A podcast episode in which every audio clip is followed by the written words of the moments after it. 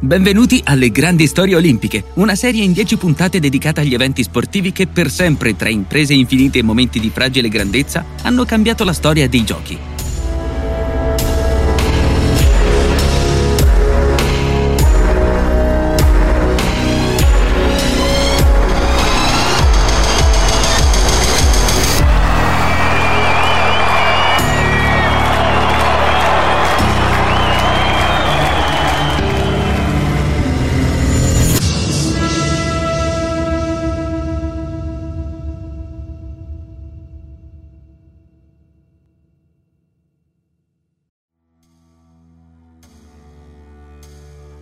Ritenuta la miglior nuotatrice del XX secolo e più grande atleta australiana della storia, Dawn Fraser è stata campionessa olimpica dei 100 metri stile libero per tre edizioni consecutive dei Giochi, da Melbourne 1956 a Tokyo 1964. Una donna mutevole e irriducibile, fatta di enormi trionfi e durevoli tormenti.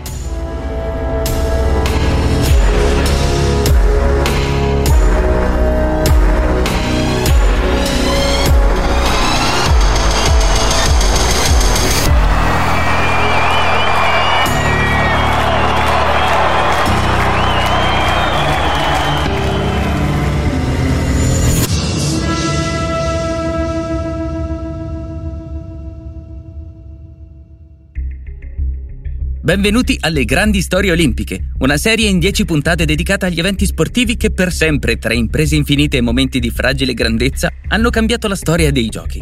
Speriamo che le storie vi appassionino come hanno fatto con noi. Lasciate un commento se volete e iscrivetevi per scoprire nuovi capitoli leggendari. La chiamavano Granny, nonna.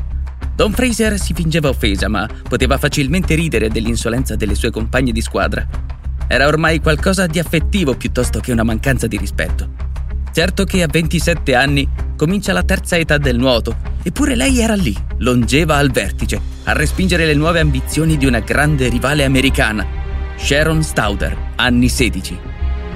Don Fraser apparve in corsia 4 degli Oyogi National Gymnasium di Tokyo il 13 ottobre 1964. Era la finale olimpica dei 100 metri stile libero, la distanza su cui la nuotatrice australiana portava in cariche due medaglie d'oro olimpiche, Melbourne 1956 e Roma 1960. Era ancora lì e le sarebbe bastato meno di un minuto per diventare una leggenda. Nessun atleta olimpico aveva mai vinto tre medaglie d'oro consecutive nello stesso evento. Figurarsi nel nuoto dove il ricambio generazionale avviene sempre in maniera molto rapida. Don Fraser aveva a Tokyo un appuntamento col destino, eppure non pareva preoccupata dei suoi tempi, dei record o del primato. Pensava alla madre, morta in un terribile incidente stradale. Avrebbe tanto voluto rivedere Mamma Rose sugli spalti. Avrebbe certo nuotato in sua memoria e con la sua fede nuziale. Sette mesi prima, Don Fraser riposava con la sua famiglia a Sydney, appena rientrata dai campionati nazionali con il passo olimpico. Una sera partecipò a una cena di raccolta fondi con sua madre Rose, una delle sue sorelle e un'amica, Wendy Walters. Terminata la serata benefica, come racconta nella sua autobiografia Below the Surface del 1965, Don guidò verso casa della sorella. Guidavo a circa 40 miglia all'ora, avevo la patente da 10 anni e sapevo che quello sarebbe stato il mio limite con mia madre a bordo, sempre un po' preoccupata della velocità. Stavamo percorrendo una curva in autostrada quando ho visto quella che sembrava la cabina di un camion davanti a me, mentre Wendy seduta accanto mi diceva Attenta, Don! Ricordo solo di aver sterzato il volante verso destra e frenato con forza. Nonostante quel tentativo, l'auto urtò violentemente il camion, ribaltandosi fuori strada. I miei ricordi dell'incidente sono vaghi. Un enorme primo piano davanti ai nostri fari, lo stridore degli pneumatici e un terribile schianto. L'autista aveva posteggiato l'autocarro per andare a pescare nel vicino Cooks River.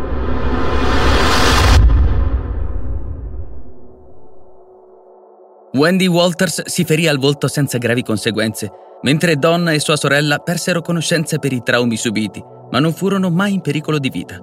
Risvegliandosi al suo arrivo in ospedale, la Fraser vide l'amica e la sorella sdraiate sui letti vicini e udì uno dei medici dire Tre feriti e un DOA. Dead on arrival, morto all'arrivo. Ricordo di aver visto mio fratello e gli chiesi: Kenny, cosa significa DOA? E lui disse: Non preoccuparti adesso, sorellina. Ma la mamma sta bene? domandai e lui mi rispose: Ne parleremo più tardi. La madre morì sul colpo e Don lo seppe solo due giorni dopo l'incidente, con gravi lesioni alla schiena e al collo. La campionessa olimpica dovette tenere per due mesi uno scomodo tutore che le teneva il busto immobile.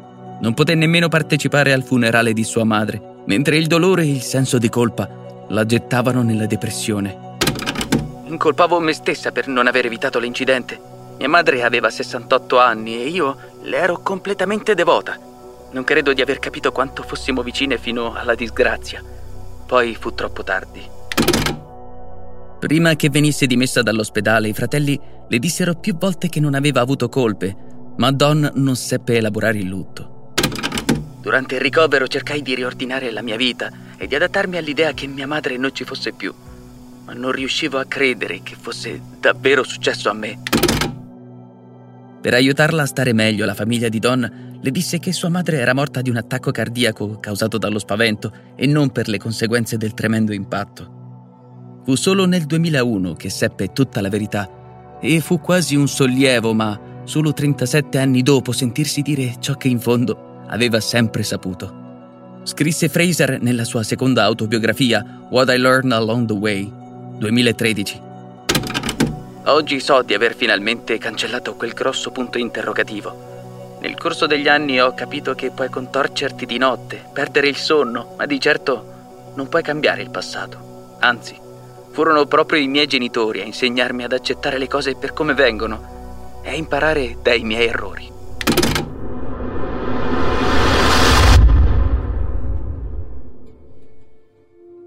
Non fu quella la prima tragedia nella vita di Don Fraser.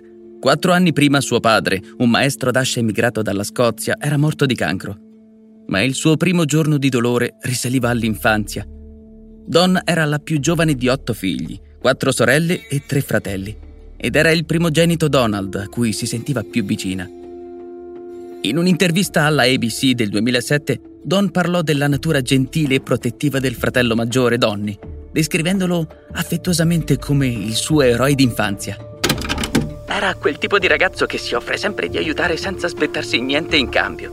Ricordo che se facevamo qualcosa di molto sbagliato, nostro padre ci dava delle frustate sul sedere con la cintura di cuoio. E Donny se le prendeva anche per me, dicendogli: No, papà, ero io a fumare sul divano, non Don. Era buono, protettivo e mi difendeva sempre, anche quando non è che proprio me lo meritassi. Fu Donny a introdurla al nuoto e ad arrabbiarsi coi fratelli se la chiamavano Don the Prone, il gambero. Aveva tre anni quando Donny la portò per la prima volta in una piscina pubblica. Avevo l'asma, così i medici dissero a mia madre di farmi fare sport. Scelsi il nuoto perché non eravamo una famiglia ricca e per nuotare mi sarebbero serviti soltanto un costume e un asciugamano. Certo che avrei preferito andare a cavallo. Ricorda la Fraser. Quando Donny morì di leucemia, lei aveva 11 anni e prima di lasciarla le fece promettere di dedicarsi completamente al nuoto. Donny, allenati duramente, fallo per me. Hai un dono per l'acqua. Così, molto prima di tuffarsi a Tokyo in memoria di sua madre, la Fraser nuotò per il suo caro e compianto fratello. Don crebbe a Belmain, nel Nuovo Galles del Sud, in una vecchia casa bifamiliare di fronte a una miniera di carbone abbandonata che descrisse come il tetro e stanco sobborgo di fronte al porto di Sydney. Tredicenne Fraser fu notata da Harry Gallagher mentre nuotava nella baia, l'istruttore che sarebbe diventato parte intrinseca del suo futuro di enorme successo, l'uomo a cui dovrà tutto. Subito convinto del potenziale di un'adolescente determinata ma distruttiva, accettò i suoi sbalzi emotivi, offrendosi di allenarla gratuitamente.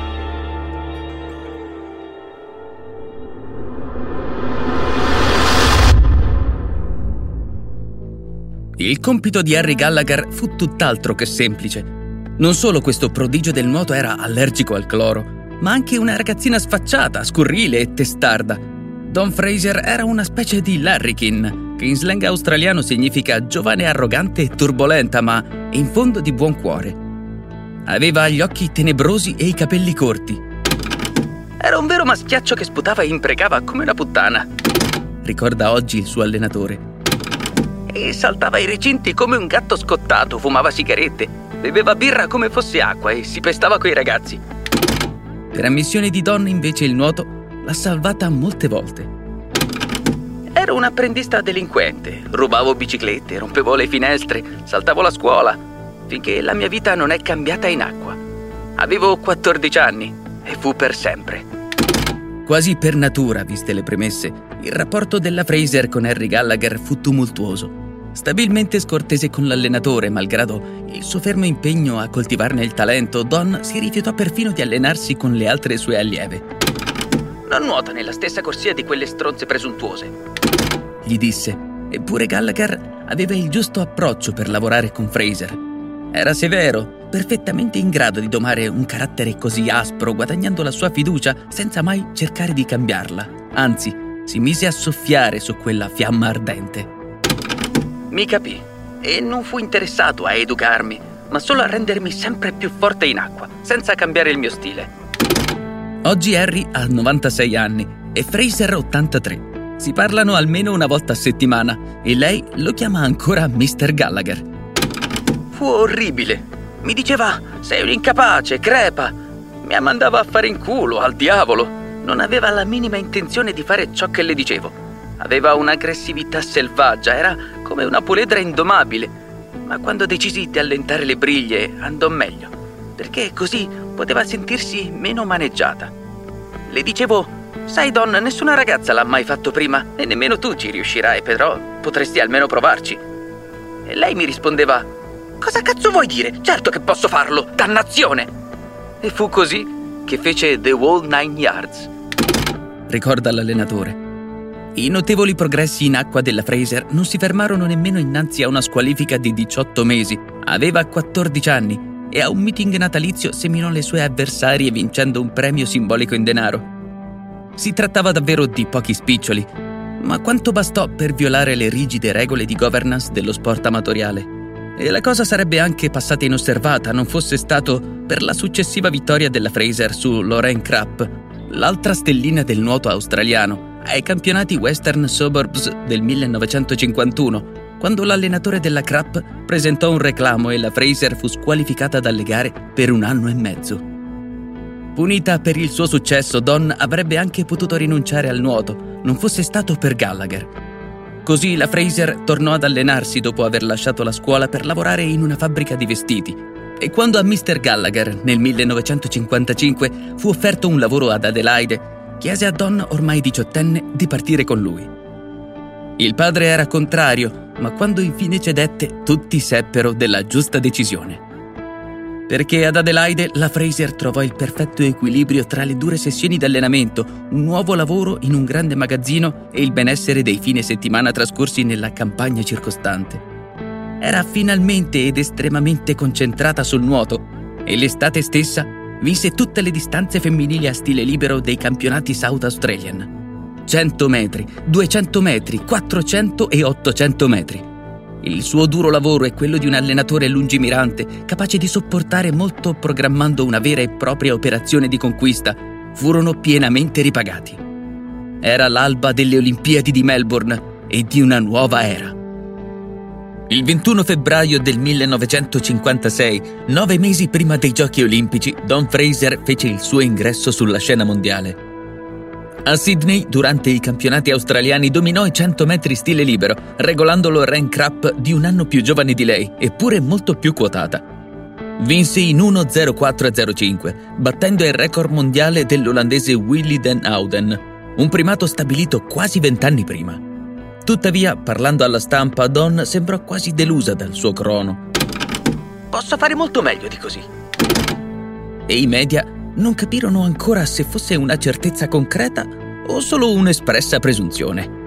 L'Australia aveva già una ricca tradizione natatoria, ma stava vivendo un periodo di stasi che a metà degli anni 50 Fraser e Crapp avevano l'onere di fermare a Melbourne, nelle acque delle Olimpiadi di casa, in quello che si sarebbe rivelato l'anno più pazzo nella storia di 100 metri stile libero femminile. Perché, inviolabile per due decenni, il record del mondo sarebbe caduto sette volte in dieci mesi. Appena dieci giorni dopo, sotto le bracciate di Cocchi Gasterlars, che riportò il primato in Olanda, ma ancora in estate Don riprese l'iniziativa e il suo nuovo record resistette due mesi prima di essere migliorato dalla Crap, che aveva appena compiuto 18 anni. Furono giorni incredibili di Battle Royale del nuoto, in cui a ogni gara ci si aspettava un nuovo primato. Ma alle Olimpiadi la sfida sarebbe stata fra le sole australiane per il boicottaggio dei giochi da parte dei Paesi Bassi dopo l'invasione sovietica dell'Ungheria, privando Gasterlars della grande chance di competere down under.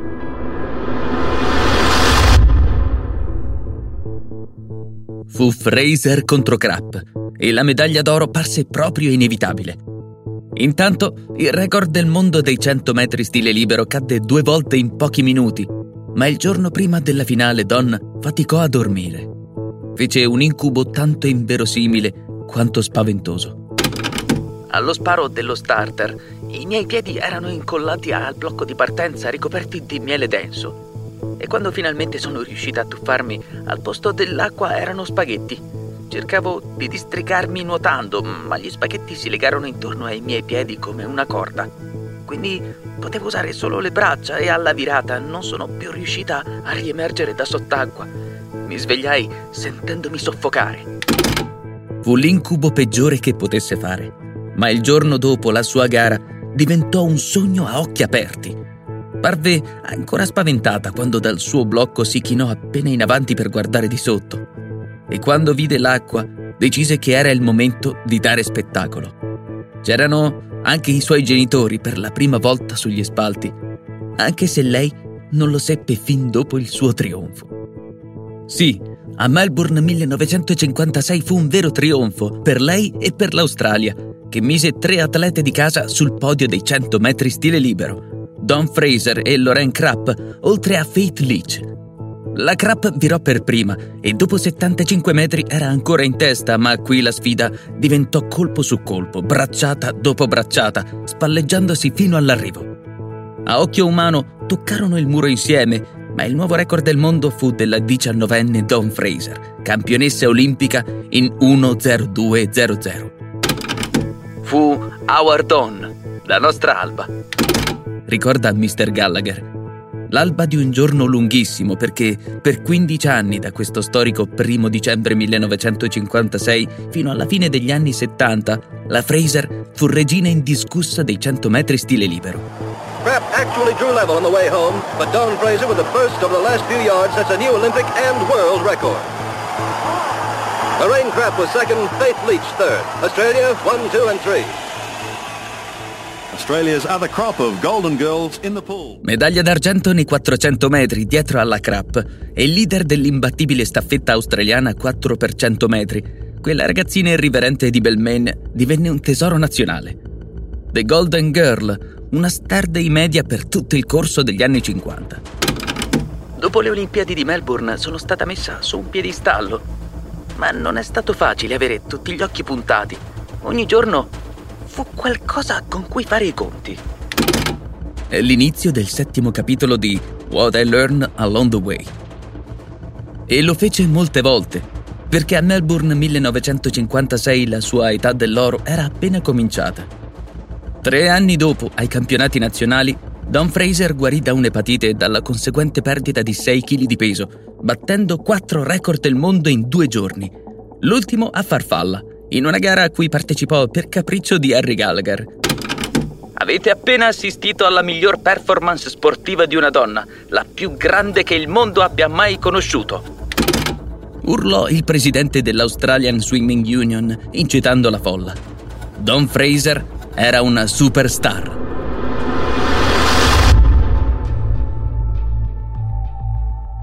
Don Fraser fu amatissima dal pubblico australiano ma anche oggetto di critiche quando il lato oscuro della sua persona riemerse in qualche occasione.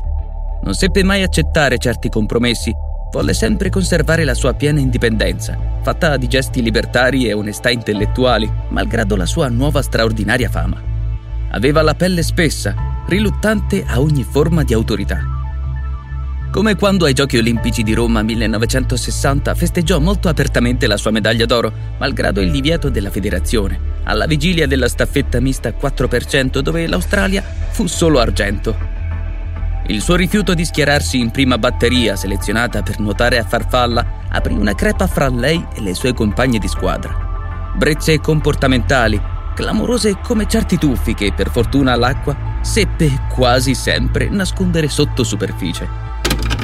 Volevano che andassi a letto tassativamente alle 21.30, ma avevo 23 anni e non ero più una bambina. Ero un'adulta capace di prendere le proprie decisioni, abbastanza grande da sapere quando andare a letto. Il suo rifiuto ha messo in imbarazzo l'intera squadra. Scrisse il manager Roger Pegram nel suo rapporto annuale all'Australian Swimming Union. Ma c'erano altre ragioni molto fondate. Dopo il successo a farfalla dei campionati nazionali, Don Fraser soffrì di fortissimi crampi allo stomaco e al punto che un medico le consigliò apertamente di rinunciare a quello stile. E nonostante fosse detentrice del record del mondo, disse a Pegram che non avrebbe gareggiato a farfalla alle Olimpiadi. Così, scelta in batteria proprio per la frazione butterfly, la Fraser festeggiò invece fino a tarda notte l'oro dei 100 metri stile libero, fotografata a bere birra. Dicono che poi in stanza finì accuscinata in faccia tra lei e le altre water babes, di fatto lei e le sue compagne di squadra non si rivolsero più la parola per tutto il corso delle Olimpiadi romane e l'intenzione di proseguire anche oltre fu assolutamente reciproca. Peccato per l'accaduto a Roma 1960, perché in acqua Don Fraser fu poesia in movimento. Niente poteva arginare il suo dominio, che dai giochi di Melbourne 1956 assunse proporzioni senza precedenti. Proprio a Roma, Fraser divenne la prima atleta olimpica a confermare un titolo nel nuoto, vincendo i 100 metri stile libero in 1.01.20 e due anni dopo, nell'ottobre del 1962 a Melbourne, scrisse una nuova pagina di storia acquatica, rompendo per prima il mitico muro del minuto. Fu un'altra impresa senza precedenti, che le valse una fama enorme, perfino invitata a pranzo dalla regina Elisabetta II sullo yacht reale Britannia. Il 29 febbraio 1964 a Sydney, Don Fraser batté il primato del mondo dei 100 metri stile libero per l'undicesima volta e ultima volta, in 58 e 90. Un record incontrastato per altri otto anni e stabilito agli Australian Championship e Olympic Trails dieci giorni prima della perdita della madre. I suoi genitori non avevano potuto raggiungerla a Roma nel 1960. Era un viaggio troppo costoso per una famiglia operaia ma dopo la morte del padre Don si ripromise che avrebbe portato mamma con sé ai Giochi Olimpici di Tokyo nel 1964. Risparmiò per molti mesi e la comunità di Belmen organizzò campagne di raccolta fondi per pagare il biglietto aereo, l'alloggio e le spese di viaggio della signora Fraser. Soldi che andarono poi tutti in beneficenza. Afferma Don, per cui le Olimpiadi di Tokyo rischiarono di diventare insignificanti, perfino assurde di fronte al dolore per la perdita della madre.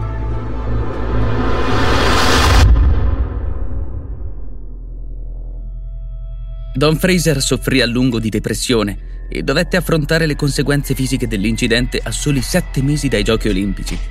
Trascorse un mese e mezzo paralizzata in un tutore ortopedico prima di tornare ad allenarsi, ma con certe limitazioni. Ero molto preoccupata del fatto che non potessi immergermi sott'acqua perciò ho trascorso molti mesi senza tuffarmi né virare. Così fu a Tokyo che si tuffò per la prima volta da prima dell'incidente, eppure non aveva perso la sua celebre e potente partenza in immersione. Gestendosi tra i suoi problemi fisici e il rumore di una nuova generazione di atlete, Don Fraser giunse in Giappone in condizioni ancora piuttosto precarie, o almeno presunte tali, visto che molti cronisti trovarono praticamente inverosimile una sua tripletta senza precedenti. I nuovi favori dei pronostici erano infatti tutti per Sharon Stauder, sedicenne statunitense, astro nascente del nuoto mondiale. Ma fu proprio questo scetticismo diffuso specialmente tra gli australiani a spingere la Fraser oltre i suoi limiti. Così Granny rimise subito le cose in chiaro, vincendo la sua batteria in 1.00.60 e la semifinale in 59.90, migliorando addirittura il suo record olimpico. La finale fu molto combattuta fra Stauder e Fraser, che dopo 75 metri sembrava sconfitta, ma l'ultima bracciata della campionessa fu un feroce atto di forza, 59-50. Per la terza Olimpiade consecutiva, Don Fraser vinse i 100 metri stile libero e nessuno saprà più ripetere tale incredibile impresa.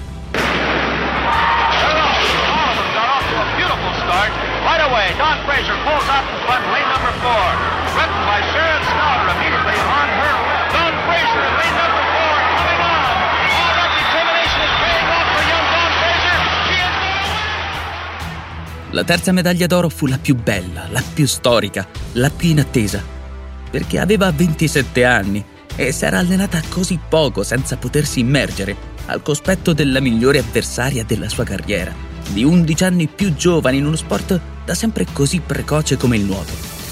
Per questo Don Fraser uscì dalla vasca della finale olimpica con un sorriso raggiante e pianse appena, tirando un sospiro di sollievo. Fu la sua ultima gara si ritirò da imbattuta. Uscì dalla vasca dicendo orgogliosa Ora posso andarmene serena.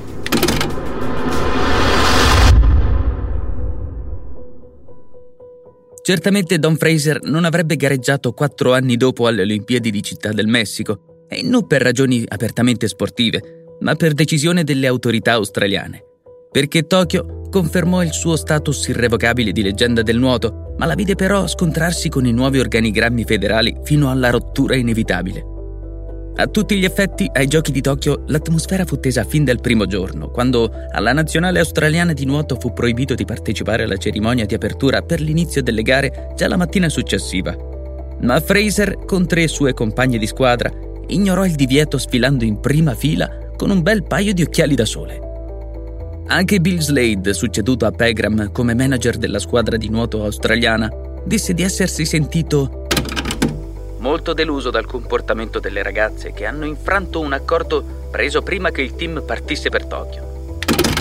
Ma la Fraser non era una che segue le regole, anzi, per la gara dei 100 metri rincarò la dose indossando un costume che lei stessa aveva cucito invece di quello ufficiale, che riteneva poco aderente. Un danno per gli sponsor, una cannonata contro la federazione all'inizio di una giornata campale, anche per i media australiani. Per la sua storica e impareggiabile terza medaglia d'oro nei 100 metri stile libero, Don Fraser fu scelta come portabandiera alla cerimonia di chiusura delle sue ultime Olimpiadi. Sabato 24 ottobre, dopo aver trascorso qualche giorno da turista in Giappone e bevuto le sue solite birre. Lo scandalo definitivo, quello per cui sarebbe stata ricordata per sempre, fu la notte prima dell'ultimo commiato, quando Fraser fu invitata a un party per la conquista delle medaglie australiane, 18, di cui la metà nel nuoto, all'Imperial Hotel, dove già stava soggiornando avendo lasciato il villaggio olimpico al termine delle sue gare. Fu una grande notte di festa e le cose sfuggirono di mano.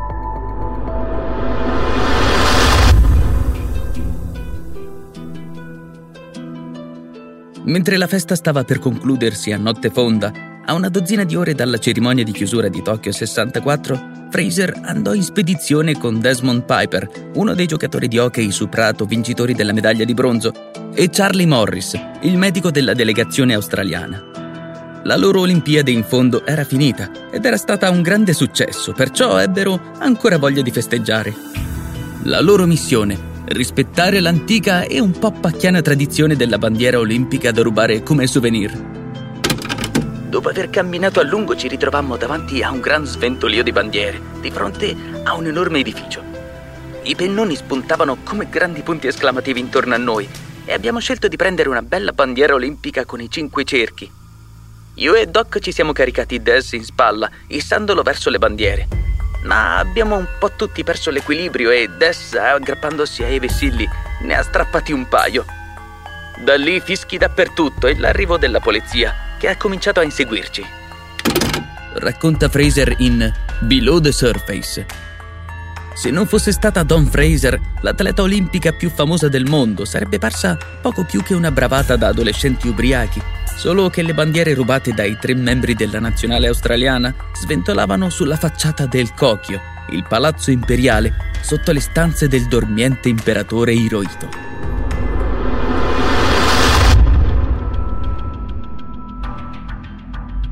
Tre malviventi olimpici in fuga presero strade diverse.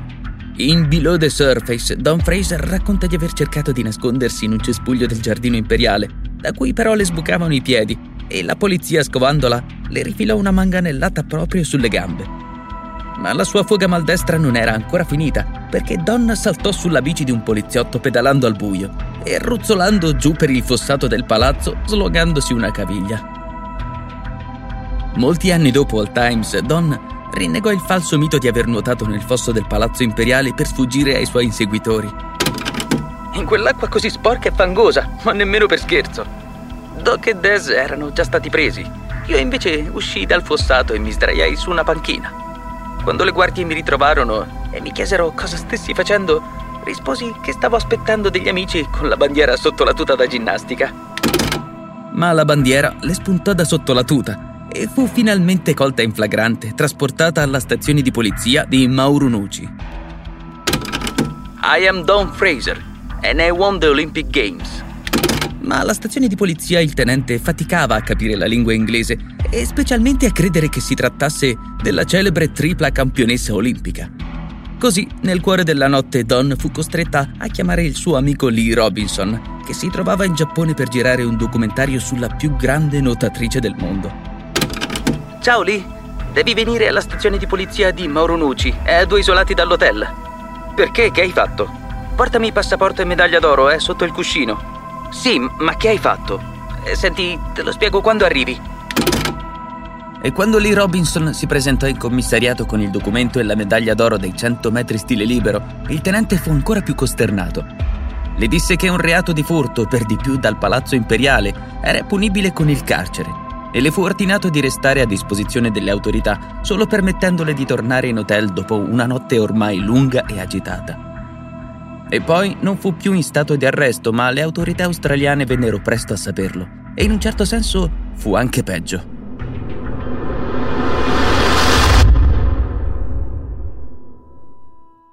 Dopo così poche ore di sonno, Don Fraser si stava già preparando per recarsi allo stadio olimpico, dove, ebbene sì, avrebbe fatto da portabandiera.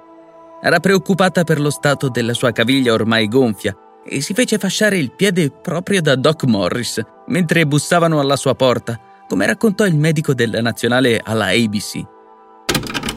Era il tenente di polizia ed entrò in stanza con un altro paio di agenti.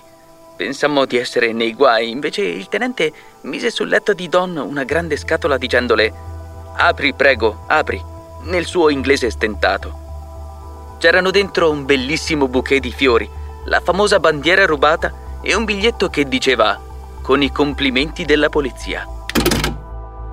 Pare che il 124 imperatore del Giappone, informato dell'accaduto a colazione, si fosse molto divertito chiedendo espressamente che la bandiera rubata venisse offerta in dono a Don Fraser, che dopo poche ore guidò la squadra australiana durante la cerimonia di chiusura di Tokyo 1964, claudicando vistosamente mentre i primi rumors sul tentato furto cominciavano a circolare nelle redazioni di tutto il mondo. E le ripercussioni furono piuttosto gravi.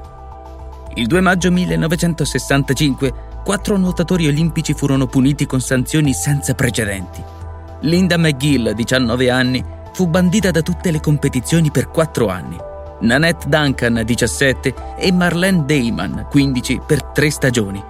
Contrariamente agli ordini di squadra, avevano partecipato alla cerimonia di apertura insieme a Don Fraser, che fu sospesa 10 anni per avere aderito all'opening di Tokyo 64, essersi rifiutata di indossare il costume ufficiale della squadra e aver tentato di rubare il drappo olimpico dell'imperatore Hirohito, anche se l'ormai celebre furto della bandiera non appariva fra i motivi squalifica nella lettera di notifica della Federazione Australiana.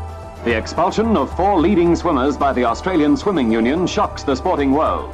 But more particularly, the severity of the 10 year suspension given to Dawn Fraser causes hostile comment in all sections of the community. Also, against orders, she wore her own swimsuit, claiming that the team costume did not fit. The march obviously didn't affect her swimming, as she became the first person, man or woman, ever to win the same title at three successive Olympics. Molti anni più tardi la Fraser ha detto alla ABC che la bandiera fu battuta a un'asta di beneficenza per 75 mila dollari, anche se più avanti venne resa alla figlia di Don come risarcimento per la carriera troncata a sua madre. Una condanna, come sostenuto da molti, di una ragazza d'estrazione operaia da parte di un establishment sportivo elitario. Sì, avrei potuto proseguire per un anno o due, disse l'imprudente dei sobborghi di Belmen.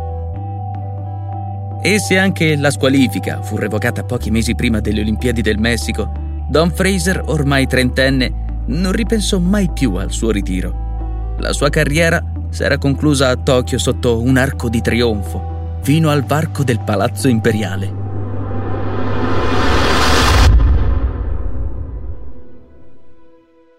Piuttosto, al momento della sentenza, Don Fraser si stava godendo la luna di miele con il suo nuovo marito, Gary Weir, conosciuto poco prima delle terze Olimpiadi e diventato padre di Don Lorraine, in omaggio alla sua antica e gloriosa rivalità con Lorraine Crapp.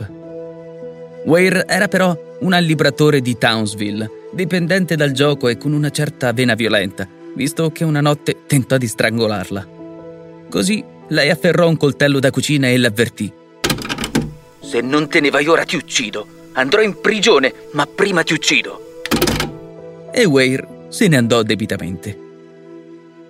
Fraser rivelò le violenze subite dall'ex marito solo nel 2014, ospite di Fox Sports Australia, insieme alla verità riscoperta sulla morte della madre, per liberarsi di tutte le ombre del passato.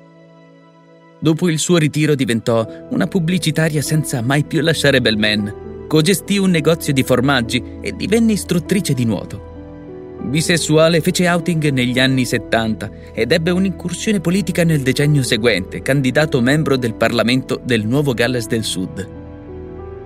Donna brillante e mutevole, protagonista in Australia di molti lavori narrativi e opere benefiche, purtroppo molto schietta anche nelle sue posizioni anti-immigratorie, da anni simpatizzante pubblica del One Nation Party di estrema destra. Nel 2015 ha apertamente criticato il comportamento lascivo dei tennisti australiani Nick Kyrgios e Bernard Tomic, dicendo loro Se non gradiscono le mie parole, tornino pure da dove vengono i loro padri o i loro genitori. Kyrgios le ha risposto dandole della blatant racist, palese razzista, e chiedendo espressamente le sue scuse per mezzo stampa. Ma malgrado gli scandali e certe sue inquietanti posizioni politiche, niente ha danneggiato l'immagine patriottica di Don Fraser. Dal 1967 membro dell'Ordine dell'Impero Britannico per i servizi resi allo sport e ufficiale dell'Ordine dell'Australia in riconoscimento del servizio pubblico dal 1998, anno in cui è stata nominata anche più grande atleta australiana della storia e poi eletta più grande campionessa vivente al mondo negli sport acquatici dal Comitato Olimpico Internazionale.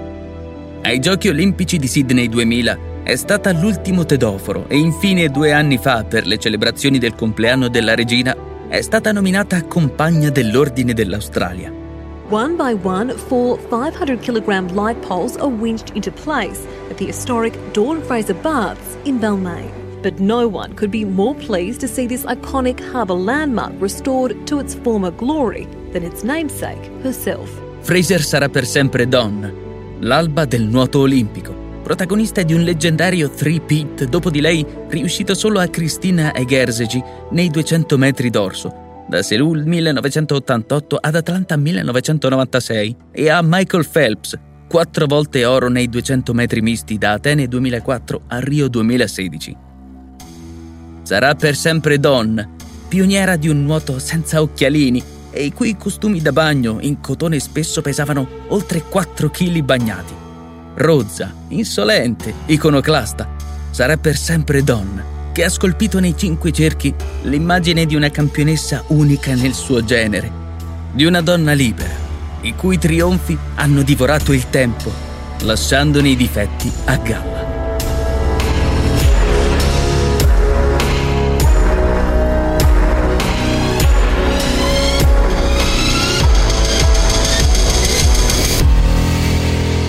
Le grandi storie olimpiche sono state scritte da Laurent Vergne. La traduzione è stata curata da Fabio Disingrini con la voce di David Mosconi. Edito da Gilles Bavulac. Prodotto da Bababam. Iscriviti, ascoltaci e interagisci con noi.